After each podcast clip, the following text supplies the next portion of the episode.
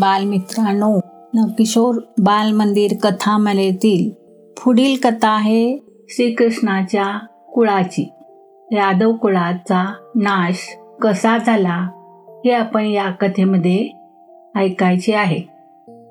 श्रीकृष्णाने द्वारकेत मोठा यज्ञ केला.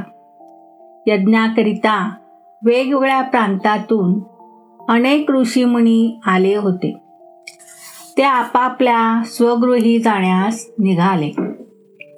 वाटेत एक मुनी पिंडारक क्षेत्राच्या ठिकाणी एका झाडाखाली बसले होते. यादव कुमार त्या ठिकाणी चेंडू इटूदांडू खेळ खेळत होते. श्रीकृष्णाचा नातू चांबही तेथे खेळ खेळत होता. मुनींना पाहता त्यांची चेष्टा करण्याची त्यांना कल्पना सुचली. सर्व यादव कुमारांनी सामच्या पोटाला चिंध्या गुंडाळल्या आणि त्याला साडी नेसून ते सर्व ऋषी मुनींकडे गेले. मुनींना यादव कुमार म्हणाले आमच्या या भगिनीच्या पोटी मुलगी होईल की मुलगा ते सांगा. मुलगा होण्यासाठी आम्ही अनेक नमस केले आहेत. आमची इच्छा पूर्ण होईल का? ऋषींनी हे ऐकताच अत्यंत कोरदिष्ट होऊन त्यांना शाप दिला. तुम्ही कपटाने येथे आला आहात. हिच्या पोटी मुलगा किंवा मुलगी होणार नाही. तर तिला मुसळ होईल मुसळ. आणि ते मुसळ तुमच्या यादव कुळांचा नाश करील. सारी मुले खोडकोर होती. ती टाळ्या वाचून नाचू लागली. अहो महाराज ही स्त्री नव्हे आहे मुलगा.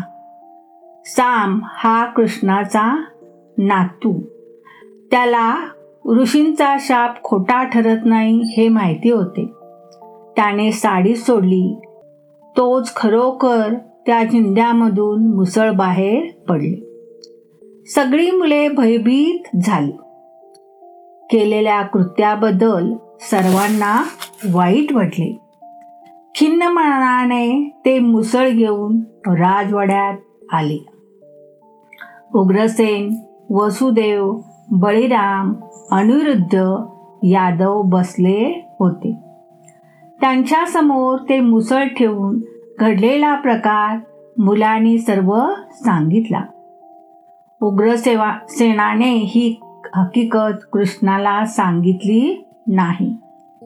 उग्रसेनाने लोहारकडे जाऊन त्या मुसळाचे पीठ करण्यास सांगितले. ते पीठ समुद्रात टाकून दिले.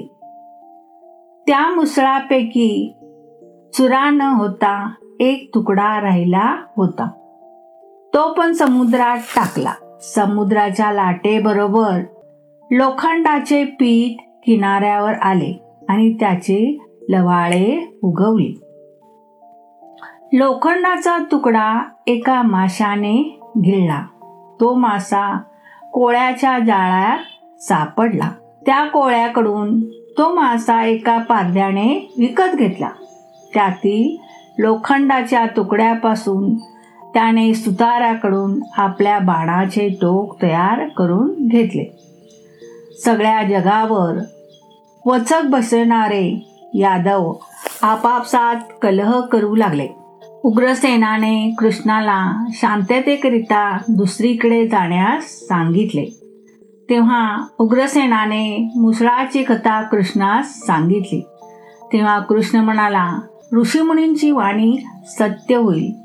यादवांचा विनाश होणार तो त्या लोखंडी मुसळानेच यादवामध्ये कलह निर्माण झाला. एकमेकाला मारण्याकरिता त्यांनी लवाळाचे वेत आणले.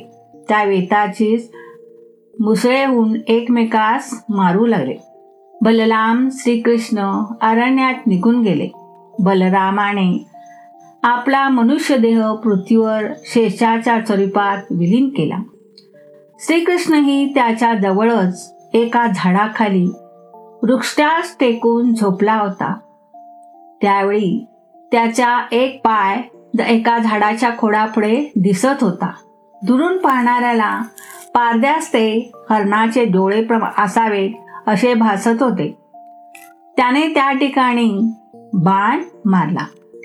हेच कृष्णाचे निजधामास जाण्यास कारण झाले.